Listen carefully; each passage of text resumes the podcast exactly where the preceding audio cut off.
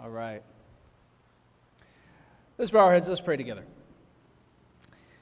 Lord God, we thank you so much for this morning. We thank you that we can come together to worship you. We can be in person to worship you. Lord, we want to give you praise. And Lord, we want to give you this time. Lord, we pray that your Spirit would speak to our hearts, Lord, as we get into your word. May it be your words that speak into our hearts, our minds. And as a church, Lord God, we pray your message would transform us to be vessels for you. We give this time to you, Lord Jesus. In your name, amen. How many of you can relate to a scenario like this? Uh, you're outside of a Christian setting, outside a church setting. Maybe it's at work or at school with friends, whomever. And you're having just regular, normal, comfortable conversations, right? Everything's fine, it's just routine. But then for some reason, topic comes up, conversation comes up that you're a Christian or you go to church. And at that moment, you can just sense the mood and the conversation changes. That comes up, and then all of a sudden the mood or the tone of the conversation changes. It gets a little tense. Have you been in those moments? It's like you can cut the mood with a knife. You know what I mean? And for whatever reason, maybe like the, the, the, the, mood changes, all of a sudden someone finds a reason, you know what, they kind of move on. You know what, I, I, I, got to go. Or you know what, um, uh, oh, look at the time. Or they change the subject quickly. I don't know if you all can relate to situations like that. On a number of occasions, I've had moments of conversations with somebody. It's all fine and normal. And then maybe they'll ask, oh, what do you do for a living? Or what, you know, when I was working at uh, Amazon and working at other places, what did you do before you were in this situation? And the top would come up, oh, I was a pastor, or oh, I'm a pastor.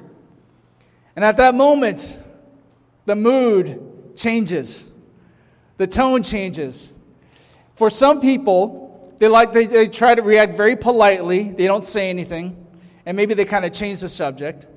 Some of them are kind of a little nervous they don't know how to respond. They didn't, certainly didn't expect that kind of response. Some have gotten kind of uncomfortable.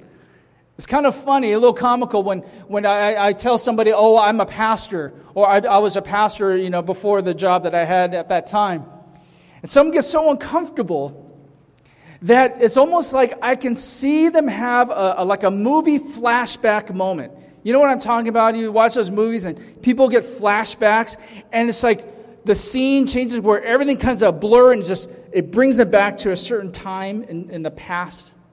It's like when I have a conversation like that with them, I can just sense them have a flashback moment. And they go back to a certain experience. Maybe it's of church. Maybe it's of an experience they had with other Christians or conversation or experience that they had. Some have been in this, that had this reaction where they get so uncomfortable when they find out I'm a pastor. It's as if they kind of like, they feel like they're in a confessional booth. Oh, booth.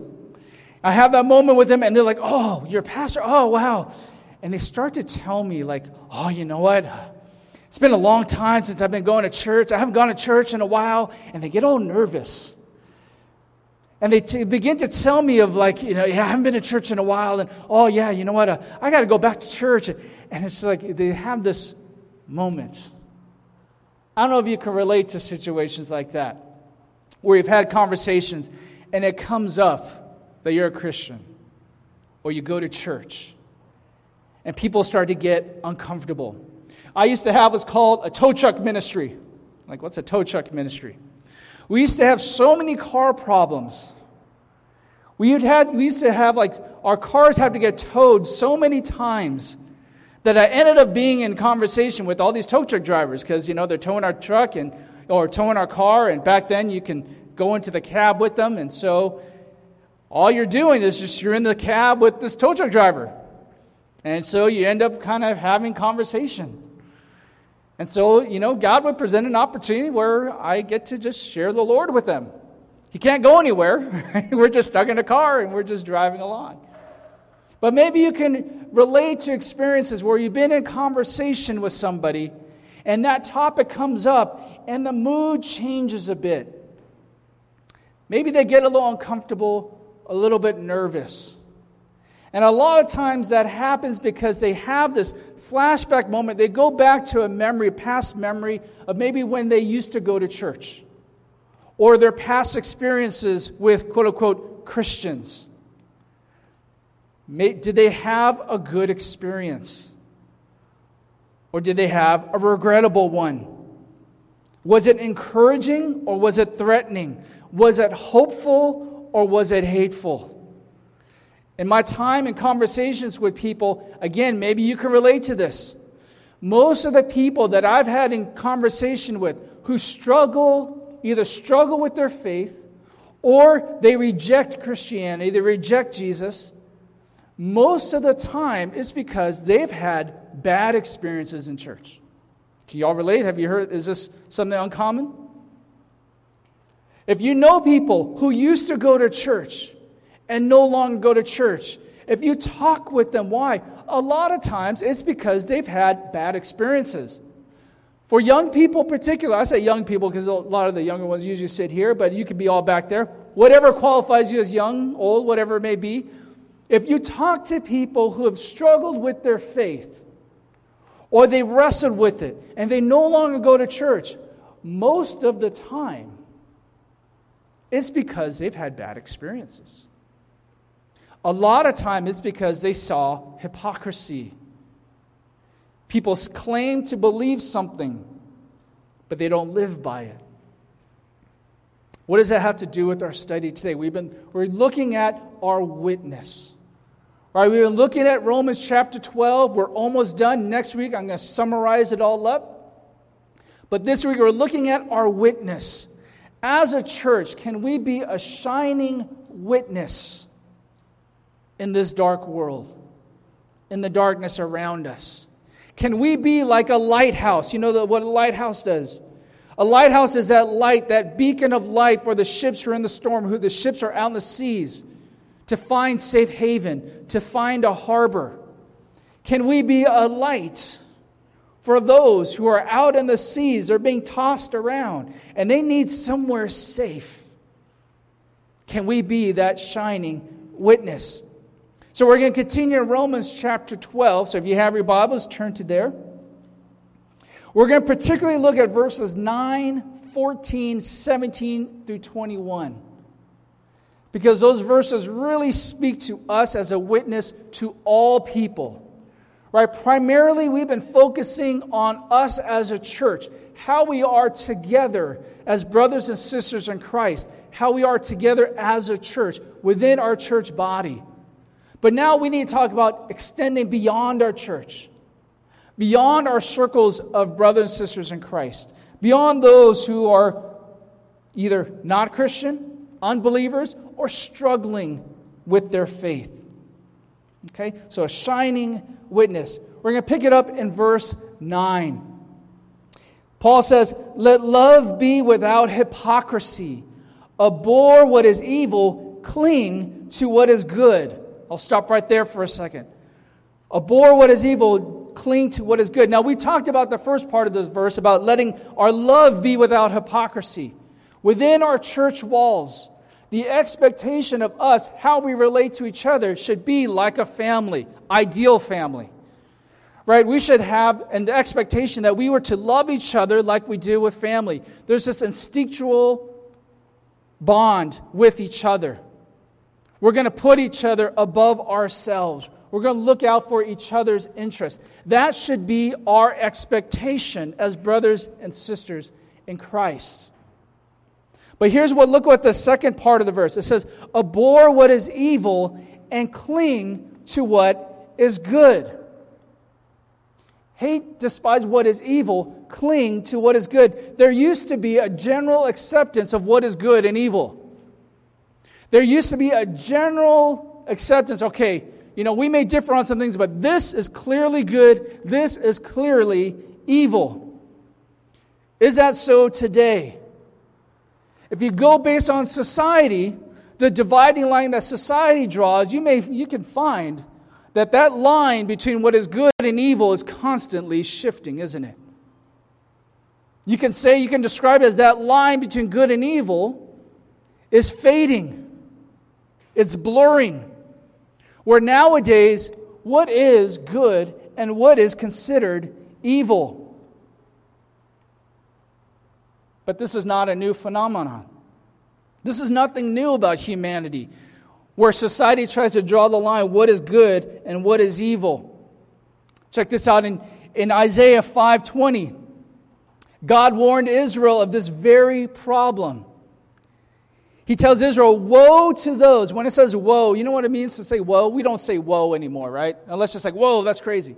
Woe is like a warning, a strong warning. God's warning Israel Woe to those who call evil good and good evil, who substitute darkness for light and light for darkness, who substitute bitter for sweet and sweet for bitter. Have you ever done that before when you're cooking?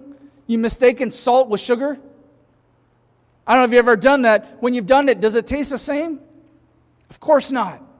There's a difference between sweet and salty, sweet and bitter. There's a difference between good and evil. God was warning Israel be careful for those of you who are saying what is evil is good and what is good, evil. See, if you remove God's standard from what is good and what is evil, what do you have left with? Society's defining good and evil, it just becomes a practice of comfort. It becomes a practice of personal convenience. If it's comfortable for you, if it doesn't cause any uncomfortable feelings for you, then it must be good. It's okay. But if you don't like it, if it causes you to feel uncomfortable about what you're doing, then oh, then that must be evil, right? See, if we leave the definition of what is good and evil in man's hands, what happens? It's a sliding scale. The line gets blurred. It becomes individual desire and comfort. History of humanity tells us if it's left unchecked, if God just takes a step back, He says, let's humanity do, run its course. What is it going to be like? The history of man, humanity tells us, left unchecked, we will become more violent, more deviant, more immoral. If you want examples, go back to before the law was established. In the Old Testament, you had the law, he, God gave the law to the Israel. Before that, in the time of Noah, what was it like? Genesis 6 5. Then the Lord saw that the wickedness of man was great on the earth, and that every intent of the thoughts of his heart was only evil continually. Imagine that for a second. Right in the days of Noah, this was before the law, before God gave any, any law, Ten Commandments. People lived their life. And it got to a point that every thought in man's heart was continuously evil. He goes on and say, verse 11 and 12 Now the earth was corrupt in the sight of God, and the earth was filled with violence. And God looked on the earth, and behold, it was corrupt, for all flesh had corrupted their way upon the earth. That is what happens when man is left alone to decide what is good and what is evil. Matthew 24, 12, Jesus declared, In the last days, because lawlessness is increased, most people's love will grow cold. As we're reading these descriptions, I want you to kind of take a look and look around society today. Does this look like the world we're living in now? Jesus says, lawlessness is increased and most people's love will grow cold. We're seeing lawlessness increase, aren't, aren't we?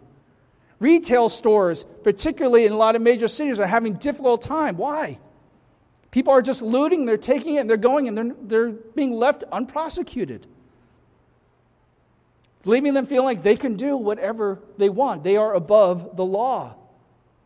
2 Timothy chapter 3, 1 through 5, Paul declares, But realize this, that in the last days difficult times will come.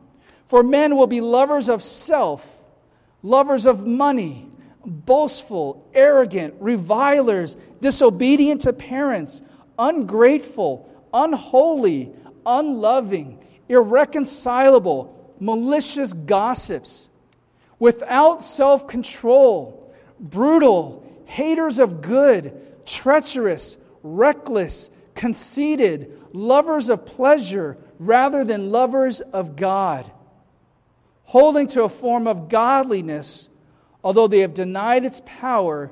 Avoid such men as these. Is this not describe our society today? It describes it to a T lovers of self, lovers of money, boastful, arrogant. We're living in a very boastful, arrogant time.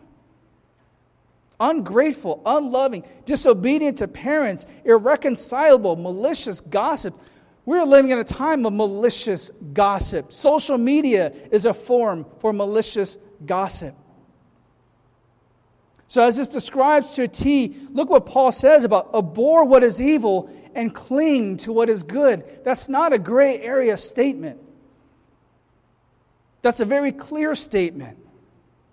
So, as we consider our witness to other people, believers and especially unbelievers alike, those who are struggling with their faith, we need to understand this statement. Before we talk about anything else about being a witness, we need to hold this true. Abhor what is evil, cling to what is good.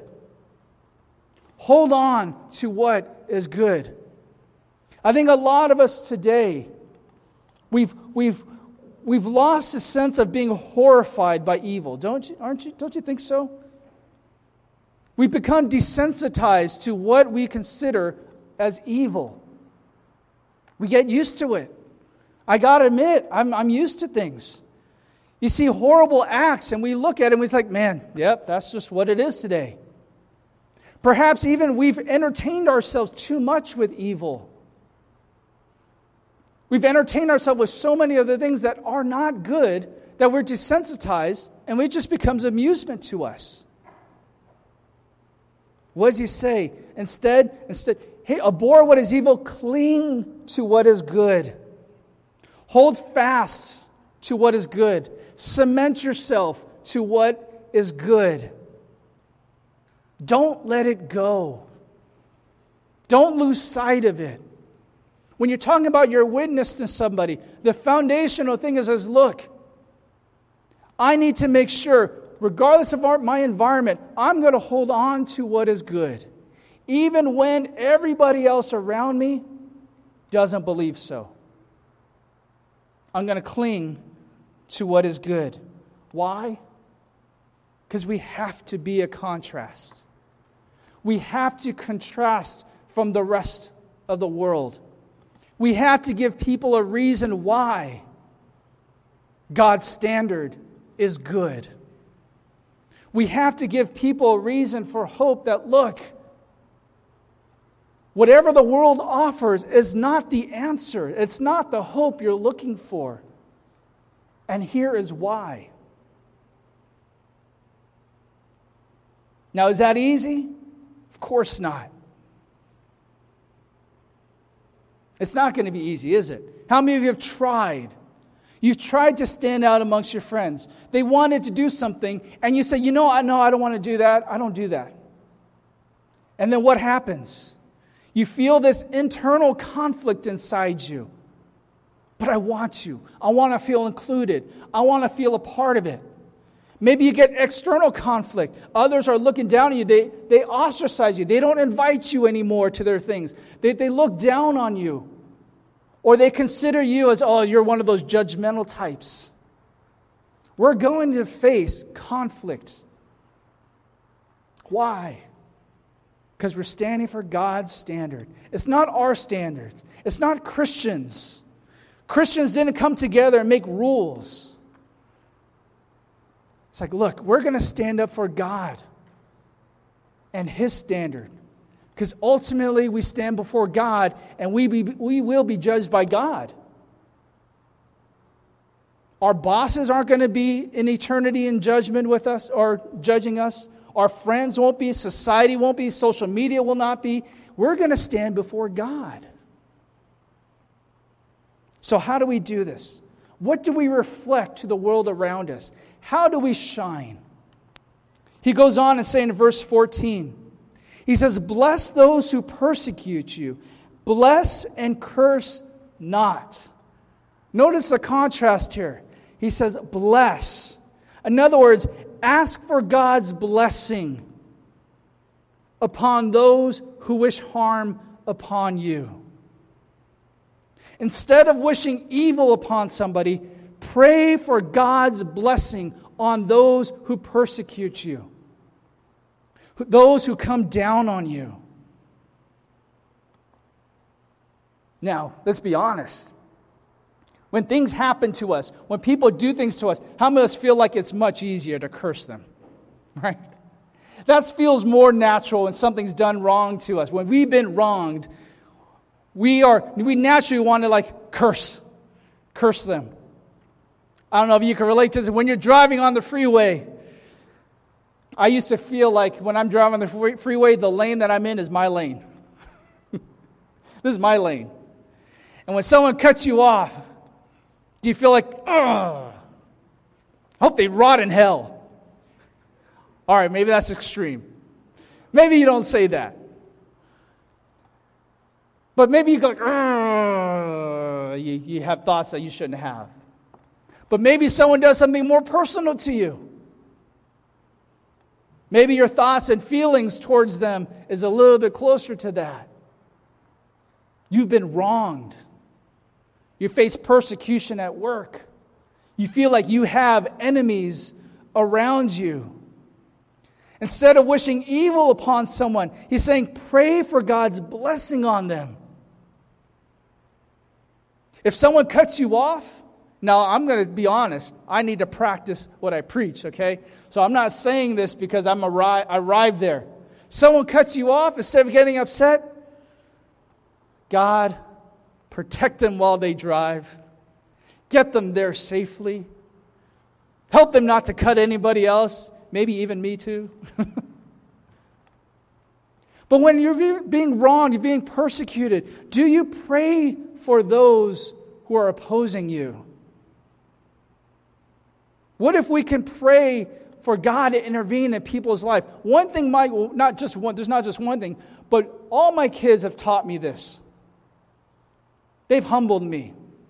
All three of my kids growing up have had experiences where kids, classmates their age, gave them a hard time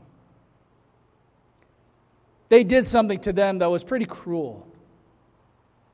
And in me, as a father, being protective, I wanted to say, you know what? Forget them. Did you punch them? No, I'm just kidding. Don't be their friends anymore. Don't be around them anymore. But one of the things they taught me, they didn't easily do that. Each and every one of my kids they still try to be kind to them. They still tried to be good friends to them. And in many occasions, maybe it was a year later, or maybe whatever time, those people came around or saw that they were good to them and became friends with them. And that humbled me because as a protective father, I, wanted to say, forget them. But do we pray? Do we ask for God's blessing on even those who are oppose us? But see, our too, our too often our reaction is to want to get even, don't we? We want to get even. We want revenge. Look what Paul says in 17 never pay back evil for evil to anyone. Respect what is right in the sight of all men. We're talking about our witness to those around us, witness to all people, particularly those who do not know the Lord, particularly to those who are struggling with their faith. He says, Never pay back evil for evil to anyone. Well, what if someone did something wrong? You know, they did something evil to me. Nope. What if they did something really, really bad to me, Pastor Mike? No. Well, Paul's saying here there is never an occasion for us to do evil upon somebody else. And that may be hard. But what is he saying? He says respect, or that word for respect basically says to perceive before, foresee. In other words, think beforehand what is right in the sight of all men. Instead of getting back, he says, think beforehand what you ought to do. How should you respond? Because, see, our initial reaction is to get back. But we all know how many have been in this situation. Someone wronged you, they know you're a Christian, they know you go to church, and all eyes are on you. And they're looking. How's Johnny going to respond? How's she going to respond? Ooh, you were wronged. What you going to do? What you going to do about it? Are you going to get him back? Someone, oh, look what they posted on about you. Are you going to get them back? Eyes are watching us. How we're going to respond. Paul says, think beforehand what is right in the sight of all men. How should we respond in the situation? When we're wronged, we reflexively react to defend ourselves, right? When we've been wronged, we want to defend ourselves. But oftentimes, that self defense comes at the expense of somebody else, right? When we're wronged, we want to defend ourselves, but a lot of times we defend ourselves by getting back at somebody.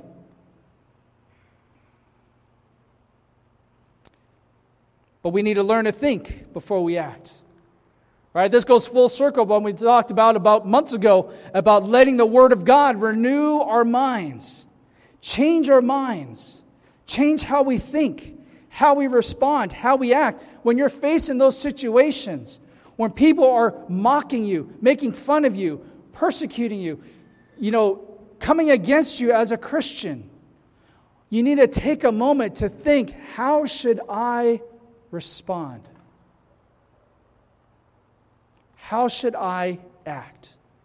And Jesus tells us in Matthew 5 43, what, to what? Love who? Your enemies. Pray for your enemies.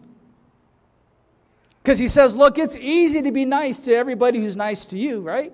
It's easy to be good to people who aren't threatening to you, but Jesus challenges us to do the extra step. Love your enemies, show them love, and pray for them. Paul goes on to say in verse 18, if possible, so far as it depends on you, be at peace with all men. If it's at all possible, if it's in your power, be at peace with all men. Now, this is particularly relevant today, isn't it? Aren't we living in very divisive times?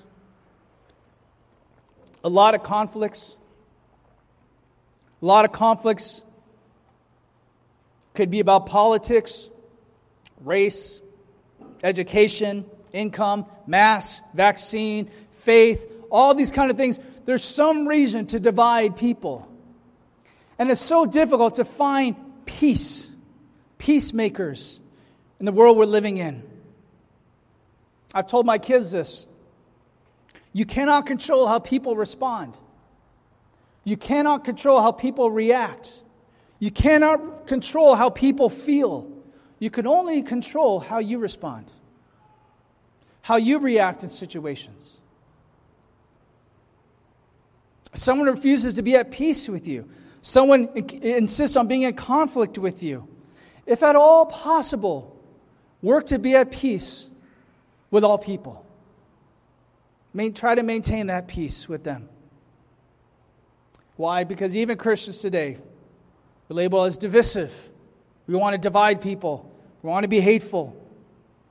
But I think we've lost the sense of okay, we can disagree. We can stand up for what is right for God, but it doesn't mean I have to be in constant conflict with you. It doesn't mean that I can't be at peace with you. We believe differently, drastic beliefs differently. But I'm not going to cause conflict with you. If you have conflict with me, I can't control that. But I don't want to be in conflict with you. It doesn't mean we endorse what they believe in, it doesn't mean we have to accept what they believe in. But I'm not going to be in conflict with you. Paul goes on to say, Never take your own revenge, beloved, but leave room for the wrath of God. For it is written, Vengeance is mine, I will repay, says the Lord.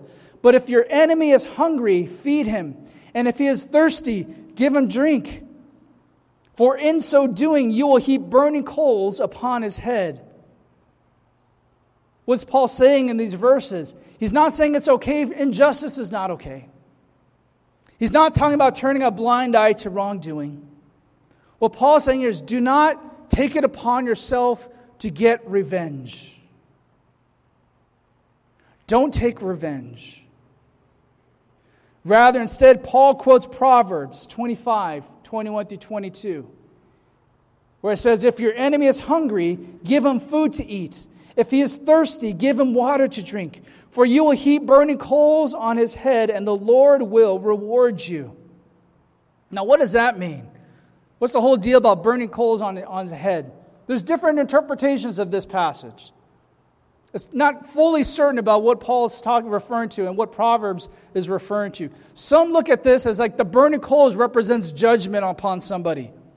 So that your kindness is kind of like judgment upon someone who's doing wrong to you. And perhaps maybe that judgment or that sense of guilt will maybe possibly change them, or that will be their judgment. Some take that interpretation. Some have interpreted this as this represents an act of kindness. Now remember, in ancient times, they don't, didn't have kitchens like we do. Like you could turn on a switch and turn on the knob and fire comes out. They had to make fire to keep themselves warm, to cook. So they had coals to, to burn the fire. And if they ran out of coal, they ran out the fuel source for their fire. They can go to their neighbor, say, Hey, I ran out of coal. Can, can, can you lend me some, some coal so that we can continue to burn fire and keep ourselves warm and cook? So if a neighbor were to do it, they'd get their burning coals and put it on in their basin. And how did they carry their fire? They carried it on their heads. So some interpret this as that the burning coals on their heads represented an act of kindness. And in these two contexts, that kind of makes sense, doesn't it? It makes sense to what Paul's saying. Don't take vengeance. Don't take it upon yourself to take revenge upon somebody who's persecuting you, your enemy, but instead show kindness. You should respond in kindness to them. Let God be the God of vengeance. He says, Vengeance is mine, saith the Lord. I'll take care of that. Jeremiah, he says, I am the Lord who exercises loving kindness, justice, and righteousness on the earth. Let God take care of those things of vengeance. Act in kindness. To wrap it up in verse 21, Paul says, Do not be overcome by evil, but overcome evil with good. Paul uses this passive and active form of overcome. He's saying, Don't let evil overcome you, but overcome evil with good. Goes back to the first passage we talked about abhorring what is evil and clinging to what is good. Don't let evil overtake you. Don't let it dictate how you think, how you act, but overcome evil with good. Someone's giving you a hard time, act in kindness. Do what is right before God. Let that shine in those contexts. In your workplace, when everybody else is behaving a certain way, don't fear of what people may think, oh, they're, they're going to be judgmental of you. Just do what's right. You're not putting yourself on a pedestal. You're not saying, I'm better than all of you. But simply, you're going to stand up for what is right. How do we shine? What is our witness? Looking at these verses to wrap it up, for us to think about, let this marinate in our thoughts. In those environments, where we're around unbelievers, where we're around people who are struggling with their faith. How can we contrast? How can we show the love of God that is contrasting to the, the love of the world? Cling to what is good. First off, don't let go of that. Cling to what is good. Don't let that go. But then bless and pray for those who are persecuting you. Bless them. Someone's wrong you, say, God, please help them. You don't know what's going on in their life. You don't know their struggles. You don't know why. People don't just act wrongly in a vacuum. There's reasons. So pray for them. God, if there's something in their life, if there's some hurt, or if there's some reason why they're confused, pray for them. Ask God would, would bless them. Thirdly, think first. Be thoughtful and accountable for how you act. If you're active on social media and someone throws in this negative comment, don't just react and blast them, even though you want to. Someone wrongs you and gossips you, don't turn back and gossip against them as well. Think and be at peace at the best of your ability. Say, you know what? We may have different beliefs. We may have very, very different standards. You may think I'm hateful because I disagree with you. But I don't. I'm not hateful. Doesn't mean I don't love you. Doesn't mean I don't care about you. I don't have to cause conflict. And lastly, let God's kindness and goodness over vengeance and evil. Let God goodness overcome the evil in the situation. Let your witness be that light in those environments. Because people need to see. This world is hurting and lost, and they need to see what is the remedy? What is the cure? What is the hope? And if we can't show that, if we can't be that with each other, when people walk through these doors and they go around and they say, What is Generations Church all about? We have to show them. We have to be this light for the world. Because I'm telling you, younger generation, you are a generation that your generation is growing up without the understanding of God. Most of us here grew up with some sense, unless you're born in another country, some sense of understanding of God. But your generation, that is being taken out of your generation. We need to be a contrast. We need to shine like a light does in darkness. Amen. Let's pray. Father God, we come before you, Lord, and we are living in very difficult times. It's becoming increasingly more difficult to stand for what you declare is right and what is good. It's becoming even more difficult to be at peace with all people, Lord, because it just seems like we're in conflict with somebody about something. We look at the world around us, and Lord, it just seems like things are becoming more evil, more violent.